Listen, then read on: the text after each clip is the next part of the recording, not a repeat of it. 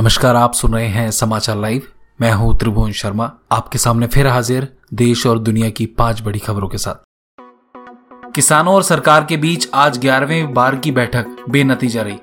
विज्ञान भवन में चल रही बैठक में किसान यूनियनों ने सरकार के डेढ़ साल तक कृषि कानून को टालने के प्रस्ताव को खारिज कर दिया है। अब देखना यह है कि अगली बैठक में कोई हल निकलता है या नहीं।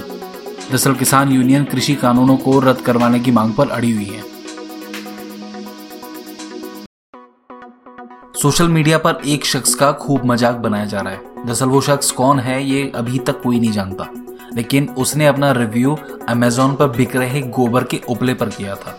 उसने लिखा था कि मैंने काऊ डंग केक मंगवाया था, जब मैंने उसे खाया तो मुझे उसका टेस्ट बेहद खराब लगा, मुझे लूज मोशन हो गए थे और मैं बीमार भी पड़ गया था। उस व्यक्ति ने गोबर के उपले की सेल करने वाली कंपनी को ये भी लिखा कि अगली बार इसको थोड़ा ज़्यादा हाइजीनिक बनाना और इसका टेस्ट का भी ख्याल रखना। सोशल मीडिया पर इस रिव्यू के स्क्रीनशॉट को खूब शेयर किया जा रहा है।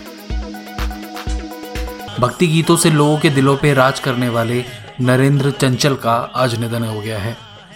लगभग दो महीने से नरेंद्र चंचल दिल्ली के अपोलो हॉस्पिटल में भर्ती थे।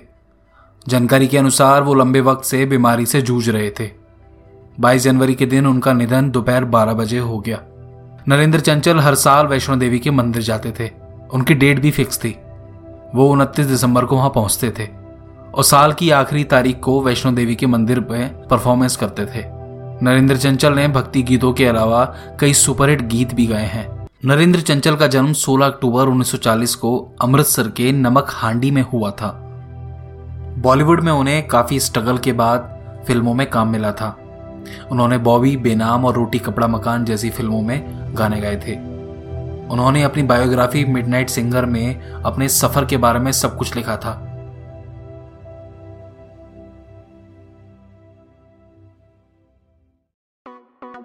काफी कम लोग जानते हैं कि तीन बंदर का ज्ञान महात्मा गांधी की उत्पत्ति नहीं थी। जी हाँ, गांधी जी के तीन बंदर जो कहते हैं बुरा मत देखो, बुरा मत सुनो और बुरा मत कहो, असल में जापान से आया है। इसका उल्लेख जापान में सोलहवीं सदी में तीन बुद्धिमान बंदरों से जुड़ा एक लेख में मिलता है। इसमें बुरा मत देखो वाले बंदर का नाम मिजारू है, बुरा मत सुनो को किका जारू और बुरा मत बोलो वाले बंदर को इवाजारू कहा जाता है। समाचार लाइव पर ये थी दिन भर की पांच बड़ी खबरें और आज की ज्ञान से जुड़ी एक बात। समाचार लाइव पर बने रहने के लिए आपका बहुत बहुत धन्यवाद।